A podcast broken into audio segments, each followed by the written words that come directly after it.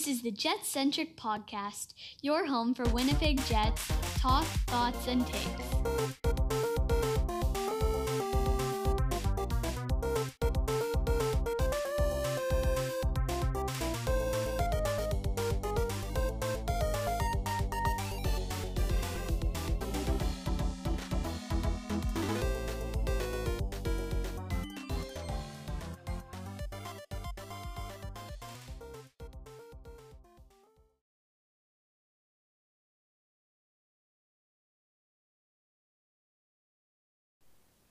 Hey there, Jets fans. Welcome back to episode 20 of the Jet Centric podcast.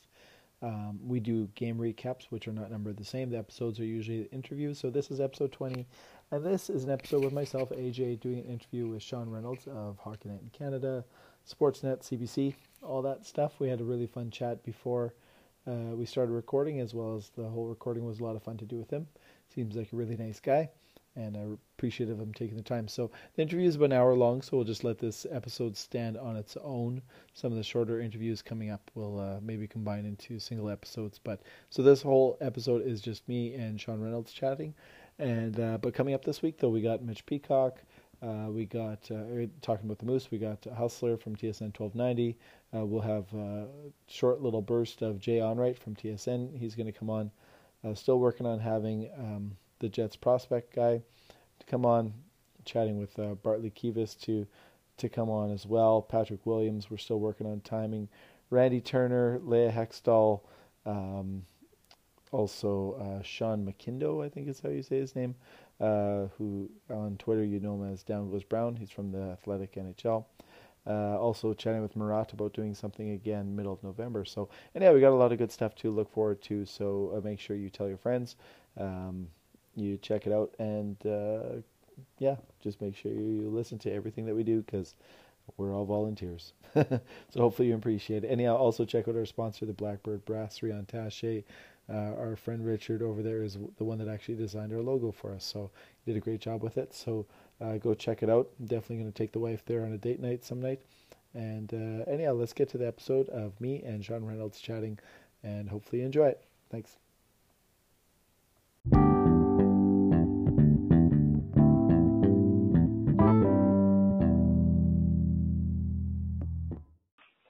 Hey Jets fans, welcome back to another episode of the Jet Centric Podcast. I am AJ and I'm here today with uh, Sean Reynolds of uh, Hockey Night in Canada, Sportsnet, CBC, a whole bunch of other places. Sean, thanks so much for joining us and taking the time to uh, to do this with with us and with me. Yeah.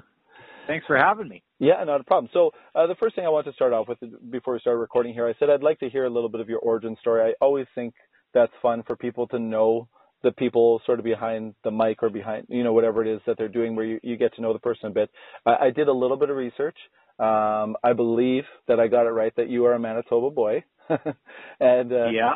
so I'm curious, uh, I'm sure a lot of people that would be listening to this can probably relate to maybe what it's like growing up in Manitoba, uh, probably having the Jets here uh, originally, you know, uh, seeing them leave, and uh, you know maybe your how that ties into your hockey experience. I mean, I know you weren't always into sports journalism, but at the same time, likely I'm going to guess a hockey fan. Maybe if we look deep into the the annals of the the internet, will we find a a Selkirk Steelers jersey with your name on it? Did you play some junior hockey, or uh, what's your experience kind of coming out of Manitoba with the the whole hockey thing?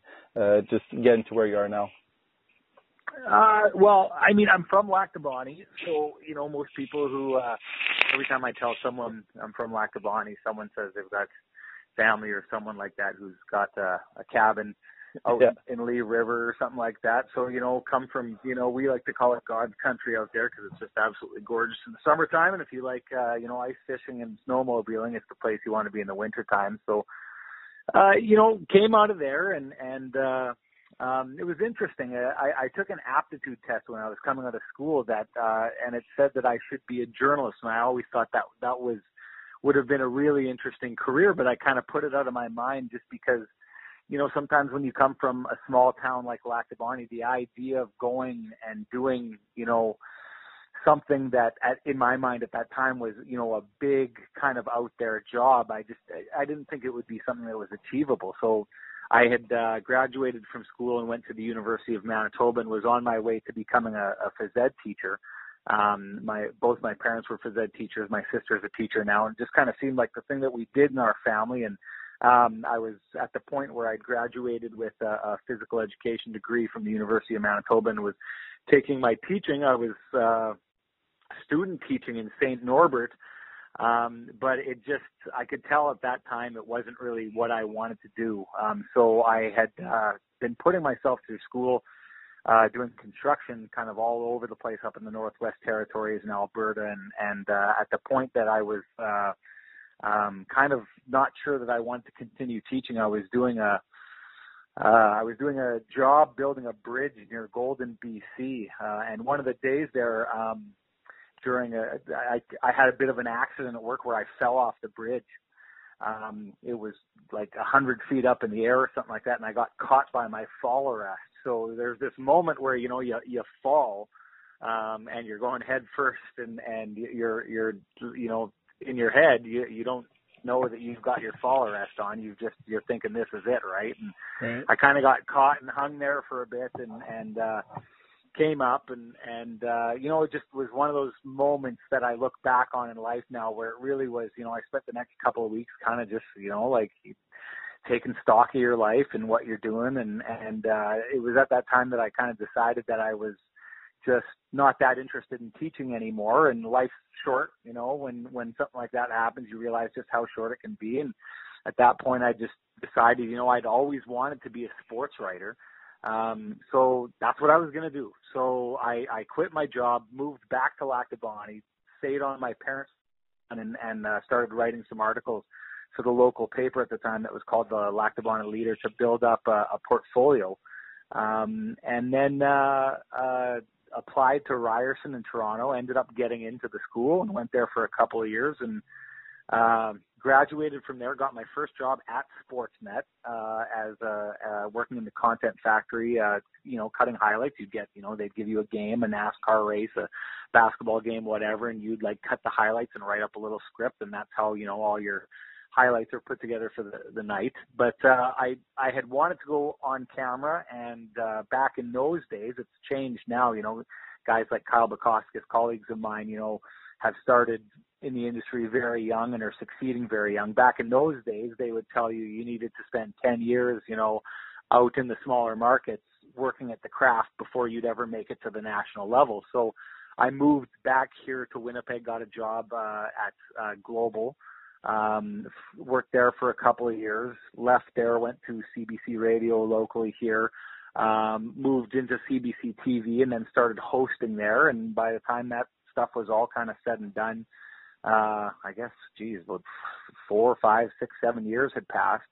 Um, and, uh, yeah, and then that was when the, uh, when Sportsnet got the NHL package.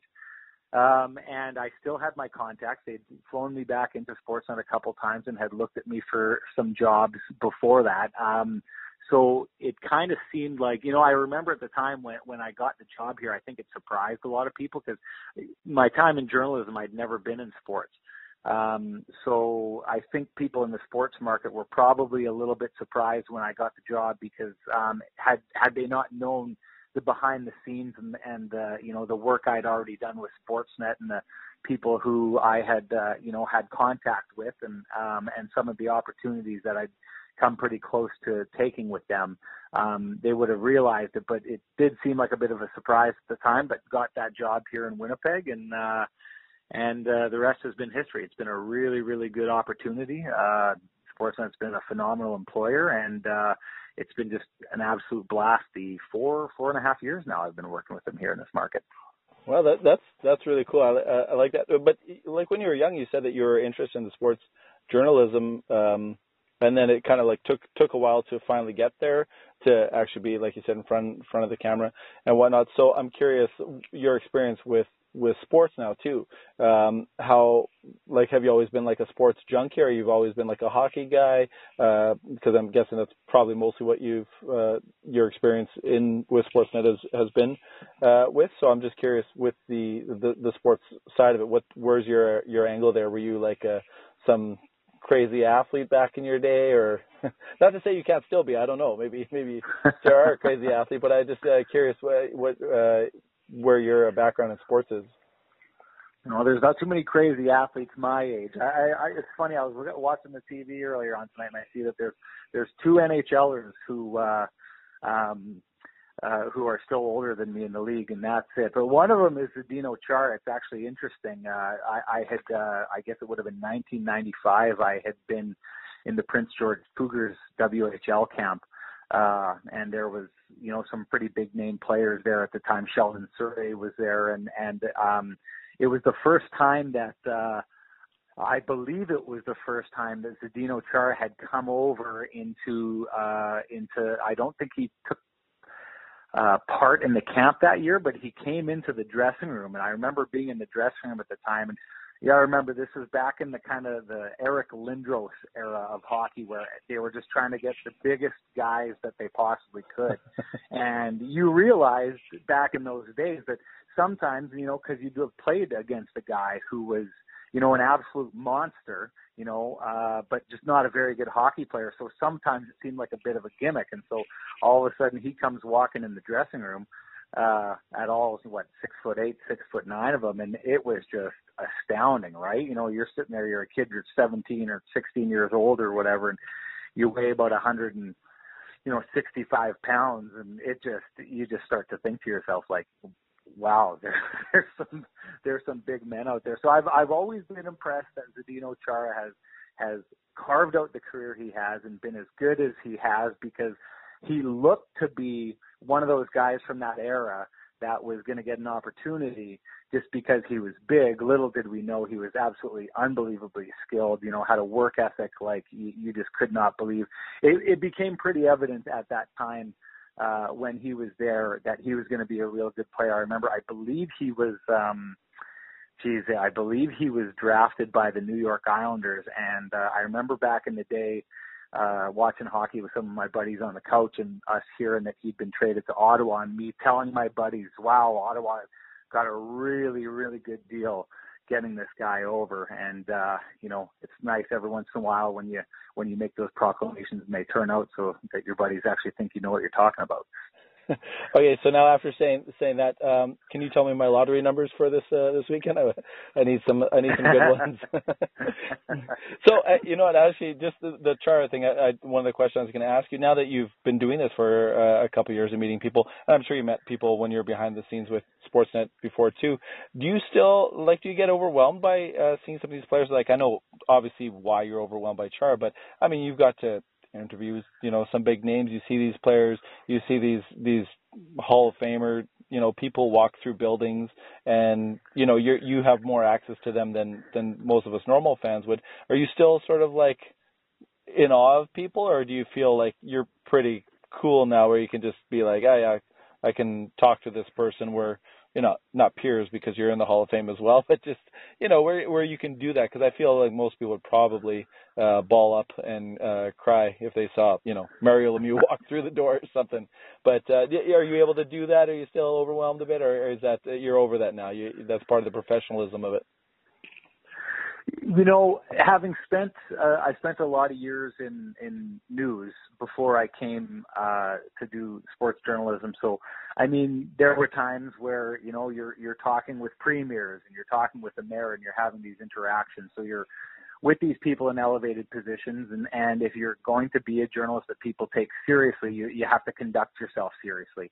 Um, so when I started in sports, I had come from a background and a foundation that you know you, you're you're really you know treating everyone equally, no matter who you're talking to, and and uh, uh, you know you definitely can't be a fan, right? So um, I mean, there there's a part of you that you know when you first started doing the job that you know the first time I talked to Sidney Crosby, you're you're sitting there thinking, okay, I'm interviewing you know the the best hockey player in the world right now, and and uh, but but the, fact of the matter is, I think when you've got that base of uh, of professionalism, um, it, it, it your your fandom gets stripped away from you. I mean, when I was growing up, I was a massive hockey fan, you know, and you know there were certain players that I really liked, certain teams that I really liked, and that just doesn't exist anymore.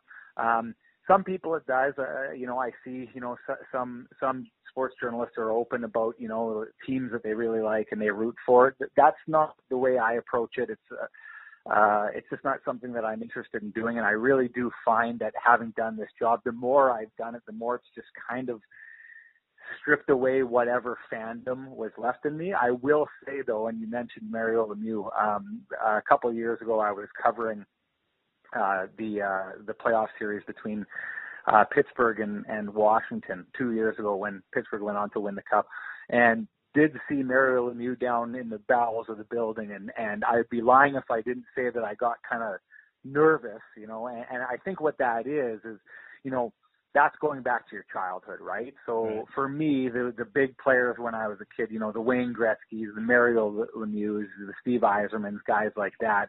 Um, you know, you were fans of those guys. You were in awe of those guys, right? So I've never had to cover those guys, so you're not in a situation where um you know where where your put your fandom is put to the test right but that said i mean i've interviewed or i've been part of interviews or or media scrums before with steve Yzerman um you know in the when they made the finals a couple of years ago tampa bay right so you you got to be professional but you know i'd be lying if i didn't say heart rate goes up a little bit because mm-hmm. these are guys who were heroes when you were a kid right yeah. the, the nowadays players it's really neat to talk to guys who are really good players um, but the, the fandom stuff's been put away for me a long time ago. So, so for you, does it? Because um, I, I guess when people are interested, say in sports journalism, they think of maybe some of the people that they would meet, and, and that might be a bit of a draw. Do you find that it's maybe taken some of the joy out of it because now it is? I don't want to say it's just a job and and and uh, argue that maybe you don't like your job, but I mean, uh, if you, you enjoy it because you enjoy your job, not because of maybe the closeness and access that you get, which might have been an initial draw. So has it sort of like taken that joy away and but filled it up with a, another joy? Would that be kind of fair to say? I I think that's a really good way of putting it because there was a time where I, I did, you know, when I started doing this job that I, to a degree, you know, you mourn the loss of that fandom and the ability to to go in that direction because you know a lot of times what happens when you're when you're you know when you get together with a bunch of fans and you know something happens on the ice and and it's like a 50-50 play you know but or you know hey like someone calls a a penalty against your favorite team right? And if you're in a room full of fans of that team they're all you know saying that the ref sucks and this and that and you're sitting there kind of trying to look at it more you know evenly and and, and you know a little more analytically and you're thinking that's a good call. I don't know what these people are complaining about right? So there, yeah. there's a part of it that there's a part of it that kind of leaves you feeling you know or, or i would say there was a time where i kind of mourned that loss of the fandom but the access that you get right the ability to to just kind of fill your boots with just just being at the games and you know watching the X's and O's and seeing certain patterns develop that you get to work on and then being able to have the access to go and talk to the players about those things that you're seeing and and, and get their expertise on it and talk to the coaches and so on and so forth. I mean, it's exactly what what you were saying. You know, you're losing one thing, but you're gaining something else that is really, really interesting. And I, hey, I love my job. It's it's it's a great job to have. Um, I wouldn't trade it for anything in the world. And so having the opportunity to to you know have the conversations that I have and witness the things that I witness, it's to me you know, I wouldn't trade that for going back and being able to sit back, you know, and throw the jersey on and wave the pom poms. Right. So in in a way, and uh, again, this is why I find for me the the whole media kind of approach to to sport uh, such an interesting topic. Um, do you find that it actually like having access, seeing it all, knowing behind the scenes, hearing the interviews, hearing the the stuff that doesn't get to print or to you know uh, to TV, uh, actually in a way even uh, refines your fandom to have even a better understanding of stuff? Because I mean again as fans like just a typical fan like myself uh we don't have that and so we miss out on maybe some of the nuances and stuff. And th- this isn't to put like everybody in media in some sort of like uh, uh level above everyone else. Like they're all smarter because they've seen it all and know it all. But at a, at the same time I think if you have that opportunity to have access and whatnot, it, it can probably refine your fandom to probably be like you said. Even when people are saying "ref, you suck," you can be fair about it and be like, no, they didn't suck. You're just cheering for the team. So if I'm going to cheer for a good game and good calls by a ref and a, a fair outcome, uh, that would I'm not going to yell "ref, you suck" just because it's against my team. So is it is it fair to say that it sort of refines your fandom to, in a way, even be a better fan, you know, for yourself? Again, not comparing to typical fans trying to, you know, put them down like myself. Yeah, I, I think I think the one thing that you get with the job a little bit more is what I find, you know, when when you're a fan of a team, everything's immediate, right? Like everything is about, you know, what happens in this shift and what happens in this period and what happens in this game. You want your team to win. You want them to win right now. Of course, there are some cases there, you know, like we all heard about the tank army kind of stuff, and and there are teams that you know uh, I've been a, a fan at one point in my life where, you know, and I can think of, you know, in different sports like football and basketball where I've been thinking, you know, with my team, I wish they would just tear it down already. There, it's not going anywhere, right? So, right. so th- there's that. But I, I do think to a degree, um, you know, fans, it's very immediate. They want immediate gratification, right? And and you know when when you get more fans together, you just want it that much more because everyone's together and everyone wants to cheer and everyone wants to be happy. And you know, look how amazing what happened last year with the Jets was and eh, during their playoff run and everybody hitting the streets like that in itself is the experience that every fan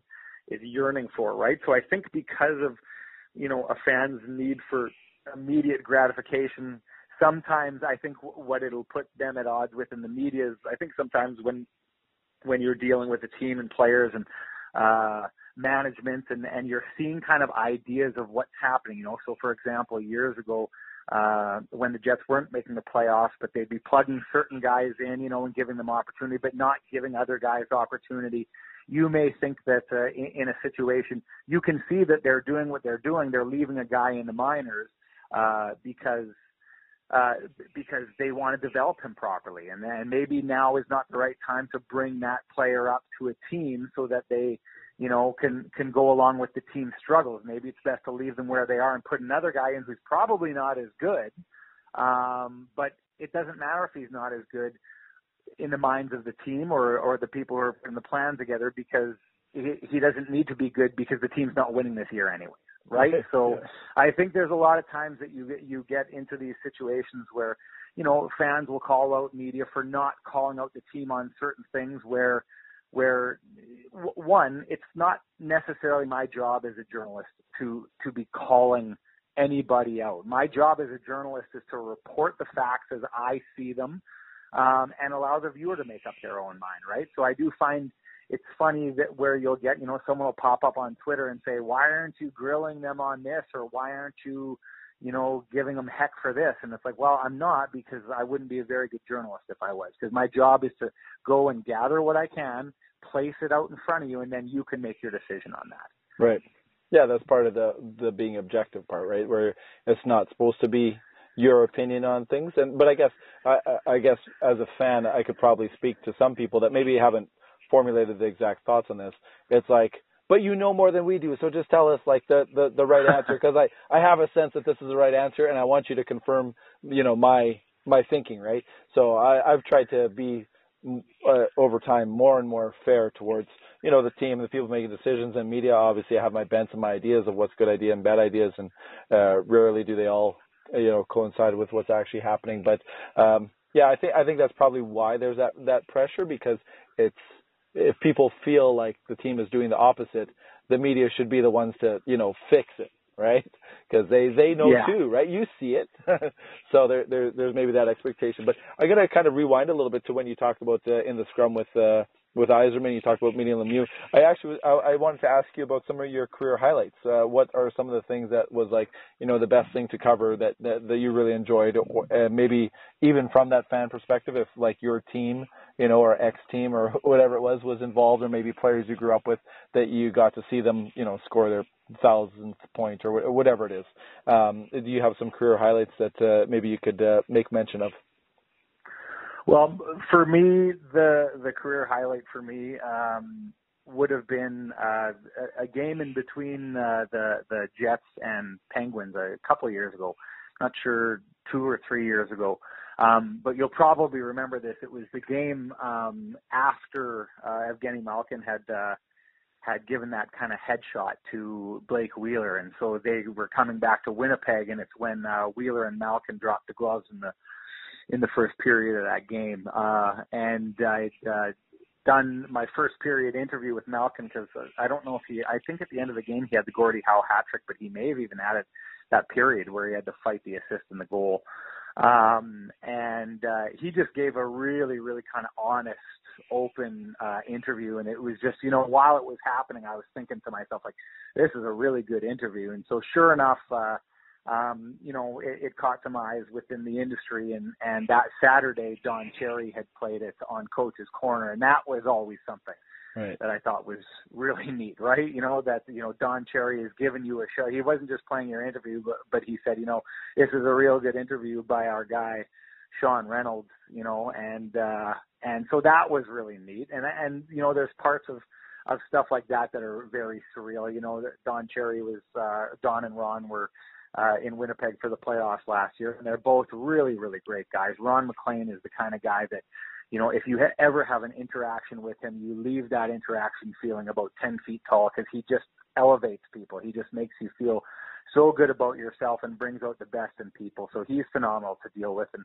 uh, I know that uh, I get actually I think Ron referenced it on air last year, but uh, Don had seen me and we'd met before, and he always refers me refers to me as a as a good old Irish boy. So that's kind of a neat thing because it, it couldn't be any more. I think the very first time I met him, it was at the uh, Stanley Cup final between Pittsburgh and San Jose, and it was in a San Jose hotel. Um, and uh, it was the first time I'd met him, and he said, "Sean Reynolds, hey, well, it's, uh, from Winnipeg. Well, you're a good Canadian boy from a good Canadian city." And I thought, could you possibly have a more Don Cherry introduction than that, yeah. right? A good Canadian boy from a good Canadian city. So, I mean, that was really neat. It, it, it's it's very surreal to to grow up and work alongside with and have conversations with people who you know you watched on the TV growing up. Uh, another big moment for me was the first time uh, I worked a game with Bob Cole. You know, he's going through his retirement tour right now, and uh, I've had the pleasure of working a couple games with him. And I mean, the first time that Bob Cole says your name on on air. You know, I'm Bob Cole. We're here with Gary Galley and Sean Reynolds, right? The, the, the way that you know, the hearing that guy say your name on air, you know, it just sent tingles up and down my spine. So those are two, you know, two moments that I just I, I very much cherish in my career. And I just think right now with you know Bob Cole, I don't think he's doing well. I know he's not scheduled to do any games in Winnipeg as of right now unless something changes, and I don't believe it will. But just having had the opportunity to work with him uh, before he wraps up his storied career is just it, it's an absolute dream come true. That's really cool. It, I I wrote down here a bunch of like questions, and and one thing I don't I have no idea why I wrote this down except that I'm a fan of his. Is I wrote down Norm Macdonald. I don't know why I was going to ask you about Norm Macdonald, but just for some reason when you did your impression of Don Cherry saying your name is like, yeah, good old Canadian boy from a Canadian city. So maybe maybe I was um I should uh, write my own lottery ticket numbers because I just uh, you know maybe foretold that was going to happen. Um, curious, have you ever um, uh, got the chance to, or would you ever like to uh, cover uh, some other kind of outside of NHL uh, hockey events, for instance, the draft or World Juniors, uh, the Memorial Cup. I thought was one because I know Sportsnet uh, covers that. Uh, Spengler Cup, World Cup, Champ- or World Championships, uh, or like um, I know I think TSN does the the college and Sportsnet covers the the CHL stuff. But uh, I'm just curious if you ever had a chance to cover those, or are those things of interest to you? I know you mentioned uh, you know, trying out and meeting uh, Chara for the first time. There's, do you follow minor hockey? Are you interested in those things and interested in covering them, or have you already? I don't know.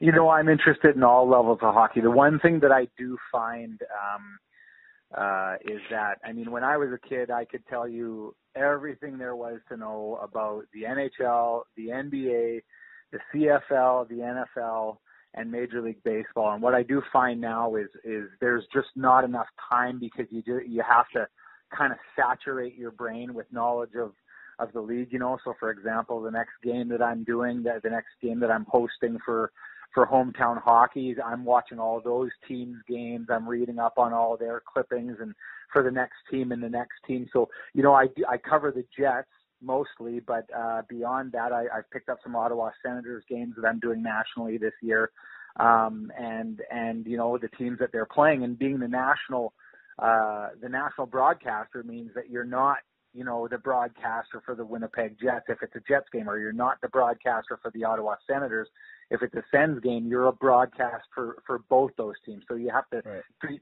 both with you know the respect that they deserve. And you can't be missing out on stories for another team because they're not the Canadian team right? So right. um so yeah you have to look into stuff like that. Uh, I don't know how I got to there but to circle back a little bit I've covered some other things. I you know I've covered the the general manager meetings uh, and the board of governors meetings twice. I've I did a draft the draft in Chicago a couple of years ago when uh Kristian Vesalainen was picked um, I did do a, uh, a World Juniors, the World Juniors in Montreal a couple of years ago when Jack Roslovic's American team won it.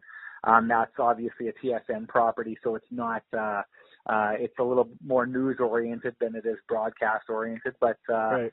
But you know what? I'll I'll take on uh, anything I can. I haven't done an All Star game. I was supposed to do an All Star game a couple of years ago, and a conflict came up, and I haven't been back to one of those. So yeah, I want to strike those things off the list outside of hockey, I covered a Super Bowl. I covered the Super Bowl where Brady and the New England Patriots came storming back. I've hosted a, a TFC Columbus Crew game, which was absolutely a ton of fun. Um, it, it's a great industry, and I love all sports. I'm interested in all sports. Um, and uh, you know, as long as you're given the proper heads up, if you're doing something else, like you can immerse yourself in it and learn everything you need to about it. It's it, it's you know, working for Sportsnet has just been, you know, an opportunity to do so many things that I would have, you know, been probably paying money to do had I been doing something else. right. um, and that would have been my dream. You know, I would have been, you know, shaping my vacations around going and doing these things. So to be able to do it as a job, it's just, it's just absolutely phenomenal. That's that's really cool. So uh, you mentioned uh, like talk about the Sportsnet relationship, like we both kind of uh, touched on it, and and and TSN, you know, which uh, who broadcasts what. So just with the NHL, uh, for those who don't know, Sportsnet kind of owns hockey. and TSN has yeah. a little, TSN has a little piece of the pie in four Canadian markets, basically everything uh, Winnipeg and everything east is my understanding. Yeah. And then Winnipeg, Ottawa, Toronto, part, parts of Toronto and Montreal. Yeah, and uh and I guess a bit of Buffalo, I think too. I think there's some games there. I was reading something about uh they get some Buffalo games that they whatever. It doesn't matter. Um but so I'm curious, being in Winnipeg, being sort of a TSN town per se, and less games on Sportsnet. How is what's your relationship like? Maybe compared to other media, because it's you know we have TSN radio, we have 60, 65 games or something like that are on TSN, and then the the rest would be on uh, CBC Hockey Night in Canada or or Sportsnet. So is that different? Uh, like for you, does your role kind of take on a, a different thing when you're not maybe behind the camera for everything, uh, but still probably being at, I'm, I'm guessing, every game still uh, in Winnipeg. Uh, what does that look like for the, the Sportsnet relationship? And, and before I say that, uh, or that thought, I will say the Sportsnet broadcast, I know some people will be not like this, and some people will love this. But I've it's actually grown on me. I like the Sportsnet broadcast better than the TSN, and that wasn't always the case. I'm not saying it right now because it's you, but I feel like when I watch Sportsnet, I feel like I'm watching literally part of a bigger thing. I feel like I'm watching the NHL broadcast or something from a bit like uh, maybe you know, and some people won't like this comparison. Watching the NFL compared to watching the CFL, right? It it it feels like TSN is more uh, grassroots homey, and Sportsnet it feels like the overarching professional thing. It's just a, a very different feel, and it's actually grown on me. I, I, I started to enjoy it a lot more, just the visuals. But anyhow, the relationship, the Sportsnet in Winnipeg, uh, and uh, and and your role in all of that. I'm curious how that plays out.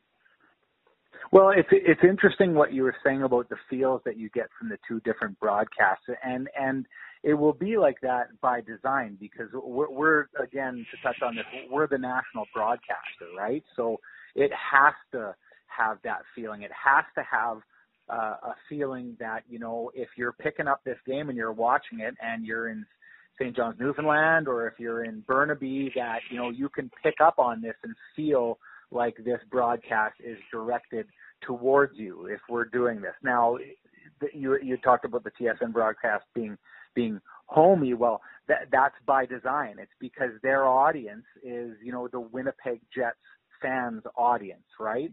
right. So it, it affords different opportunities for them, right? That they're they're able to kind of dig in deep and and know that their audience is a very highly educated audience and very very much knows all these kind of things. And and I can tell you this, you know, like having gone around the league, um, you know, Dennis is as respected in hockey as it gets. You know what I mean? And and pretty much any team across the league to have him as their local broadcaster, they would be beyond lucky to to have him. And Kevin Sawyer is doing a, an absolutely phenomenal job. I have a ton of respect for those two, and Sara Orlesky as well. Um, does phenomenal work and is is highly adored in this market as she should be because she does an absolutely phenomenal job. Um, conversely, you know the people that I work with when they're coming into town, guys like Dave Randorf, who I get to work with, Rick Ball, a lot of the analysts, you know, uh, Greg Millen, um, so so many of these guys that I work with are just you know absolutely phenomenal broadcasters. I just think you know across the spectrum, you know whether it's it's the TSN people who are working in this town or in other towns, um, and and the people that I get to work with at Sportsnet, uh, th- there's a lot of quality broadcasters um, in in this country, and, and I just think that you know overall as a Jets fan, uh, you know, and you have you you did touch on it. You know, there will be times, and I've heard it before, that there will be people who say they really like our broadcast, and there will be people who I think you know don't like hearing our broadcast and kind of curse at curse at us when when we're covering the game as opposed to TSN. But I would just say personally, from what I know of the people that I work with, and from what I know of the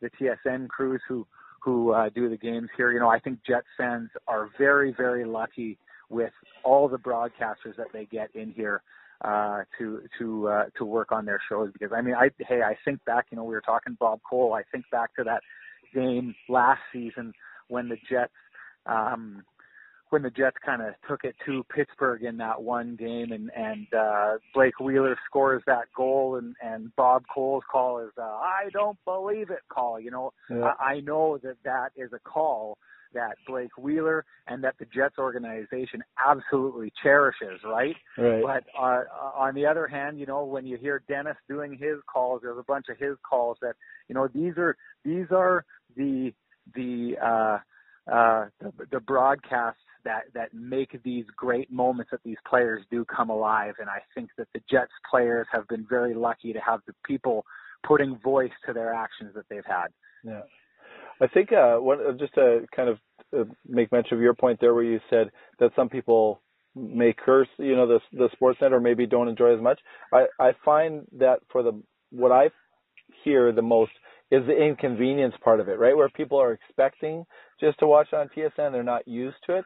So I think it'd be much different if if the if it was like a 50-50 split where people were kind of used to uh, swapping back and forth, but it's always like the sports and it's like, oh, so where's the you know where's the Jets game? So in my experience, that's usually the, the first complaint.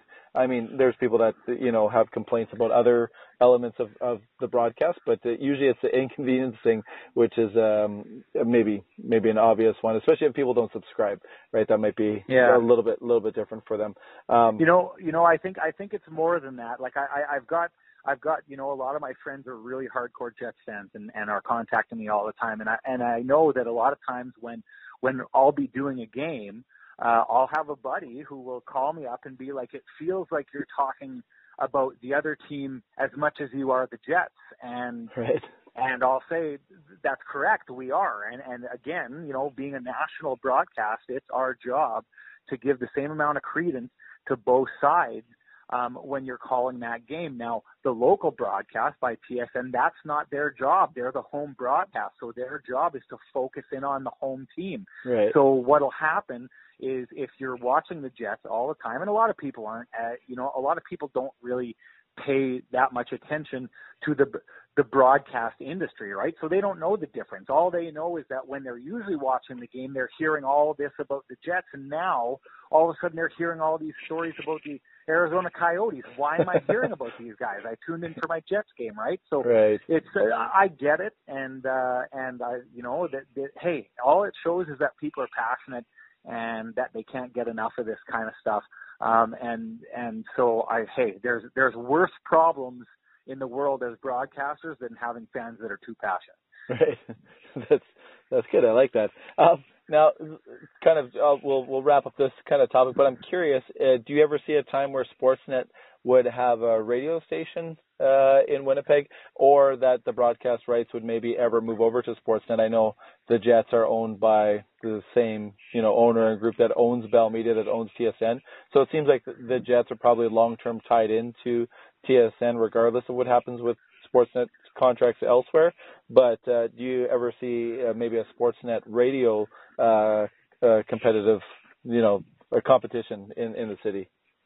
The, these are all. Uh, this is a question that's way above my pay grade. I know. so, I just, I so, just, I, I, it's interesting to me. I don't know. Sorry. Maybe everyone, I'll, everyone else is like. I'll do my best to give you. I'll do my best to give you an answer here. Okay. So, okay. I mean, I mean, uh, before before um, uh, this year, I believe, or, or maybe two years ago, I'm not sure what it is, but v- Vancouver, um, there was no Sportsnet radio station there.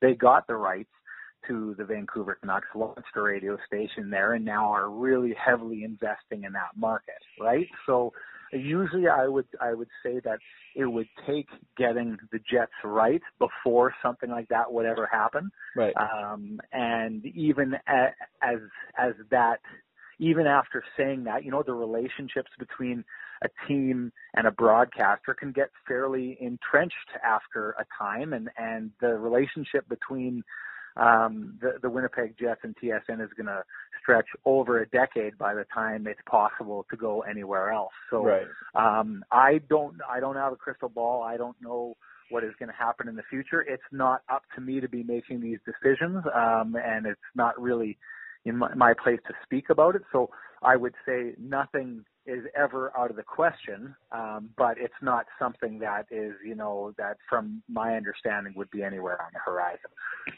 Well, if Sportsnet, uh, if any uh, the big heads up there feel like sponsoring some uh, local Jets themed podcasts, then uh, send some money our way and some mics.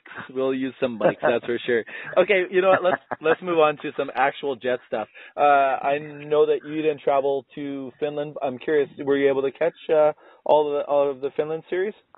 Oh yeah, yeah, Yeah. for sure. I, I I had to go do a uh, I had to go do a hometown hockey between the the Senators and and Vegas. Um, that kept me from from uh being able to go to that series. But yeah, I checked it out. Yeah, Oh, so you got to go to Vegas, you poor thing.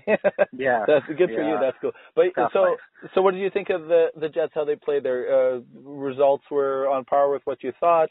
Um, what do you think of maybe the Hellebuyck playing uh, back-to-back games? Uh, Laine obviously uh, still not really getting too many five-on-five points, but you know eh, maybe yeah, you know doing doing some nice things for the hometown crowd. What was your overall take of uh, of it? I mean, the the, the Oh, place the place looked beautiful for sure. Yeah, I've I've been in Hart, Hartwall Arena before. I, I went to cover Laine uh, the year he was drafted by the Jets, um, and they had some pre-World Cup games a couple years ago. So I went. I, I've already been through the you know the Finnish media experience and how they regard Laine, and that's you know it was amazing. I couldn't believe it at that time. You know, not just the the journalists that I spoke to, but you know, fans on the streets that I talked to back in those days would tell me that Laine was the biggest thing in Finland. And and you know I really didn't see anything that argued that point right? But uh you know I I do some writings for sportsnet.ca and one of the things I touched on this time was um for for a piece that should be up right away uh was you know it, it's very interesting to see um the interactions. You know we we we heard the question the the who's who's the daddy question and and uh, all the talk about Laine being like the ketchup bottle, right? The, you know, the ketchup doesn't start flowing right away, but once it does, look out, right? And uh, you know, they, they've got a real fun way of of covering these kind of things, and and it's one of the reasons why I believe Patrik Laine is the kind of interview that we've always seen from him. He he likes to have a little bit of fun. He likes to make bold, humorous claims. You know, the you know, the I'll score that goal 99 times out of 100, and on the hundredth time my stick will break, right? Like these are great, great clips that he gives, you know, as as a young man. And I would say one of the reasons is is because you know the media there like to have a little bit of fun, and they have that kind of relationship. So he's used to doing that. And I would also say some of my best buddies in this industry are some of the Finnish journalists who cover the games here. And when they're in town, you know, you'll have probably heard this before, but when the Finnish journalists come to town, Laine usually seems to uh, usually seems to flourish. And so I'm not saying one leads to the other, but it's getting harder and harder to ignore the fact that that keeps happening, right? And, um, you know, he's not scoring five on five. There's a lot of guys on this team who aren't scoring five on five. You, t- you touched on Hellebuyck playing back to back. Like we know he likes to play back to back. So it, I was not surprised to see that happening. Although maybe if there was a time that you weren't going to do that, it would be a time when you know your players aren't struggling with jet lag. Uh, you never know how guys respond to that. I went over there to Finland and I was there for nine days, and I'm telling you, in all honesty, I maybe slept 12 hours. I, I had a real hard time with that. Uh, you know, maybe Hellebuyck didn't, so maybe it made the most sense to, to go with that. But I think overall watching this team, I think I like a lot of you know the the people watching this team are waiting to see them take that kind of step forward that we know they have in them. There was that one period, I believe, I believe it was the first period in the second game, where the Jets were just all over them. And I've always said this: the easiest way to see if the Jets are on their game is that the other team's breakout of their own zone is just flipping the puck to center ice because that's all they have. They're just being outworked. Um, and the Jets are just have them so sewn into their zone that the only way to get the puck out of the zone is to go up and over. And in doing so, you're you're giving away possession, right? That's the Winnipeg Jets when they're playing Winnipeg Jets hockey. So I was kind of I, I'm waiting for that moment where they kind of bust through and start doing that uh, at a consistent level. Um, we haven't seen that yet this year. I thought that's what was going to happen, and then the rest of the game they they really kind of lost that and end up losing that game. The one thing that I think is you know interesting about this Jets team, and it, I was writing about it today. I believe if you look at the standings where they sit right now, um, they've played six of their 14 games against the four worst teams in the league and they've only played five games so far against teams that are above the playoff line, and they're one three and one against those teams and the one win comes against the Vancouver Canucks when they did not have Elias Pettersson. So yeah. the, the, the the the Jets have had a pretty easy schedule to start the season. They definitely haven't gone through what you know a team like uh, the Edmonton Oilers have. Um, and in the cases of playing those playoff type teams, they haven't been able to raise their game. Uh, it's you know I, I'm sure they'd be the first to tell you they're going to need to start raising their game uh, so that they're ready for those teams when they start playing those games.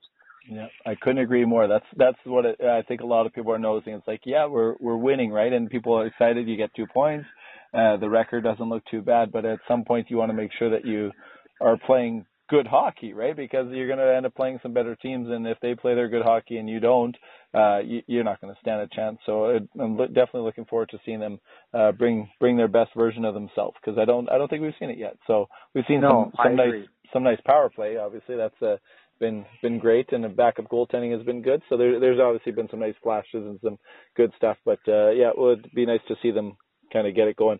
Uh, I was going to ask. Well, you, there's there's oh, a lot of teams around the league. There's a lot of teams around the league that would kill to have the problems with the Winnipeg Jets have right now. That's true. Yeah, and and you know I, like where I've changed my thinking too is I think um when you know I shouldn't I don't want to be presumptuous, but when you for lack of a better term, know that you're a playoff team, you don't necessarily have to have it all sorted out right away, right? You don't have to have it sorted out by uh, American Thanksgiving if you know that you're going to be in that run. Because if you get in, like that's you want to be peaking at that time. If you get in, anything can happen. I mean, LA showed us that as an eight seed.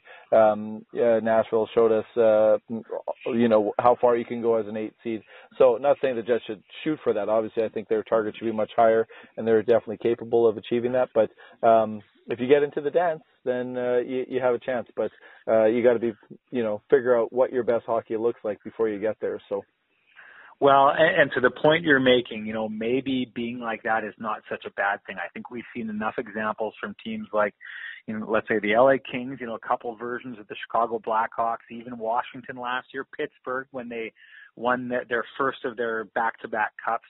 You know, those are seasons in which those teams did not, you know, bust the door down to get to the playoffs. I, they, they, in a lot of cases, looked like they, you know, uh, uh, Pittsburgh, they, they were out of the playoffs near Christmas time, and then they, you know, just took off and and never really lost after that. And so, it, it, you know, an 82 game season is a grind. So if you end up getting through a good chunk of that season, not playing your best hockey, not being on top of your game, not, you know, skating as hard as you possibly can, it's not a bad thing to be rested if you're playing the right kind of hockey, as you just said, at the right time. Yeah, for sure. And and I think the the one my one concern is though you know sometimes uh, you know moving up a seat or down a seat is it's right on the margins of like a one point, two point, three point swing, and then you know if you end up being a five seed instead of a four seed and you're playing you know on the road to start uh, and less games at home, uh, likely throughout the playoffs.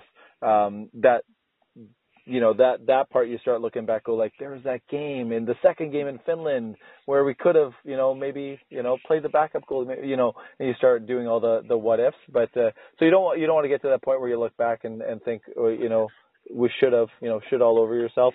Uh, should have done this should have yeah. done that. But uh, at the same time I I think they'll be fine. But uh, right now it's, it's, it hasn't been that enjoyable to watch for the yeah. uh, from my perspective to the point you you just brought up about the what ifs over the season, you know, I think we do that in the media, yeah. and I think fans do that. I don't think the players and coaches do that. So right. I, I think for the most part, they they realize that you know they get to where they get, um, and you know like you're going to lose games and you're going to lose you're going to win games over that stretch. It's just all about how you're playing and and uh, you know their, their sole focus is playing the game to the identity that they want to achieve. And if they can do that at the right time, I don't think they're worried about, you know, the fact that they weren't at that identity back on October 27th and it cost them two points that ended up costing them, you know, a single home playoff date. I think, uh, they all get it. They all understand how it goes. They all realize that there's not one definitive blue plan, blueprint that gets you to uh, the Stanley Cup. It's just all about being you know hot at the right time and carrying that through. Right. Well, I'm gonna totally ch- uh, shift gears here. I was gonna ask you just about the Brendan Lemieux suspension. Uh, everyone, everyone obviously saw that he probably deserves something. You think two games is is that fair? Yeah, yeah, I think it's fair, and yeah. uh, I, I think I think you know, I mean, w- with players like Brendan, like you have him in your lineup for a specific reason. You know, those players play with an edge, and and I think we've seen it time and again uh, that you know if you're going to be a player who plays with that edge and plays to the edge, sometimes you're going to go over it. I think it starts standing out more and more in the league now because those kind of players are there's not as many of them anymore um, we used to see it all the time. We probably used to see it on a nightly basis because there were, you know, every team had one or two or three or four of those guys, and they they were all playing like that. And you know, if you got four of them, chances are one of them on one night is going to go over that edge, right? But yeah. uh, so, um, I mean, I think that's you know, it's it's uh, uh, incumbent upon Brendan now to to you know learn from this situation and and uh and you know try and keep from doing it again. But that's that's the trick. When you're that player and you're always trying to play up to the line and you're trying to take the